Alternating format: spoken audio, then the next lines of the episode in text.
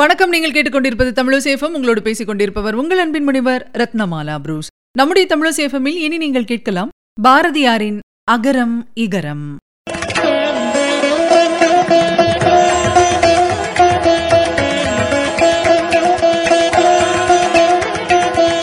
பாரதியார் அவர் மனைவி செல்லம்மாள் இருவரும் வீட்டின் அறையில் அமர்ந்திருக்கின்றார்கள். செல்லம்மாள் பனையோலை விசிறியை சரி செய்தபடி பேசுகிறார். கவிஞர் ஏன் எதுவும் பேசாமல் இருக்கிறார்? என்ன சிந்தனை? ஒன்றுமில்லை செல்லம்மா. இன்று தெருவில் நான்கைந்து சிறுவர்களை பார்த்தேன். அவர்கள் வேப்பம் பழங்களை பொறுக்கிக் கொண்டிருந்தார்கள். பொறுக்கட்டுமே. அதில் என்ன தவறு? விளையாட்டுக்கு எடுத்திருப்பார்கள். இல்லை செல்லம்மா. விளையாட்டுக்கு எடுக்கவில்லை. வறுமையால் பசியால் பொறுக்கிக் கொண்டிருந்தார்கள். அது எப்படி உங்களுக்கு தெரியும்?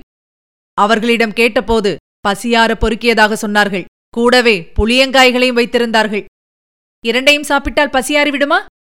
நானும் சில பழங்களையும் காய்களையும் சாப்பிட்டு பார்த்தேன் செல்லம்மா. கடவுள் படைத்த பொருட்கள் யாவும் அமிர்தம் நிறைந்தவை. வேப்பங்காய் கசக்கும் என்று மனத்தில் எண்ணினால் கசக்கிறது.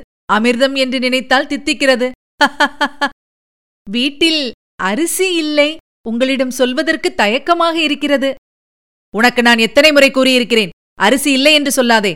அகரம் இகரம் என்று சொல்லு. அகரம் இகரம் என்றால்? அகரம் என்பது அரிசியின் முதலெழுத்து இகரம் என்பது இல்லை என்பதன் முதலெழுத்து சரி வீட்டில் அகரம் இகரம். வாழைப்பழங்கள் இருக்கிறதல்லவா? அதை சாப்பிட்டு பால் குடித்தால் போயிற்று. இந்த நிலை எப்போதுதான் மாறும்? நாடு விடுதலை பெறட்டும் யாவும் மாறும். உனக்கு நிவேதிதை பற்றி சொன்னேனா? நினைவிருக்கிறதா? ஆமாம் சொன்னீர்கள். கொல்கத்தா காங்கிரஸ் மாநாட்டிற்கு போனபோது விவேகானந்தரின் சீடர் நிவேதிதையை சந்தித்தது பற்றி. அது பழைய கதை அதற்கென்ன இப்போது? அவரை சந்தித்த பிறகுதான் என் பார்வை விசாலமானது செல்லம்மா. உன்னை ஏன் கொல்கத்தா அழைத்து வரவில்லை என்று நிவேதிதை கேட்ட கேள்வி இன்னும் என் மனத்தில் ஓடிக்கொண்டே இருக்கிறது. நான் வந்து என்ன செய்யப் போகிறேன்? கட்சி மாநாடெல்லாம் எனக்கு இதற்கு அதைத்தான் நானும் சொன்னேன் செல்லம்மா. ஆனால் நிவேதிதை என்னிடம் கோபித்துக் கொண்டார். நீ மட்டும் வந்து என்ன சாதித்து விட்டாய் என்று முகத்தில் அரைவது போல் கேட்டார். ஐயோ அப்புறம்? தேச விடுதலை பெண் விடுதலை பற்றி எழுதும் நீங்கள். உங்கள் மனைவியை கூட்டிக் கொண்டு வராதது தப்பல்லவா என்றார். அவரின் கேள்வி சரியென்றே பட்டது. என்னை நிறைய சிந்திக்க வைத்தது. நாடு விடுதலை அடைந்தால் மட்டும் போதாது. பெண்களுக்கும் விடுதலை வேண்டும் செல்லம்மா.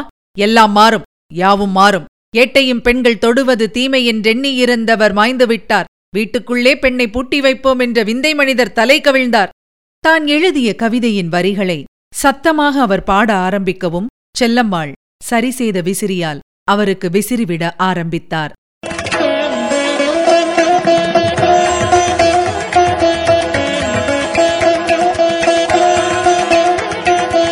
நேயர்கள் இதுவரை கேட்டது பாரதியின் அகரம் இகரம். வழங்கியவர் உங்கள் அன்பின் முனைவர் ரத்னமாலா புரூஸ். தொடர்ந்து இணைந்திருங்கள் இது உங்கள் தமிழோசேஃபம் இது எட்டு திக்கும் எதிரொலிக்கட்டும்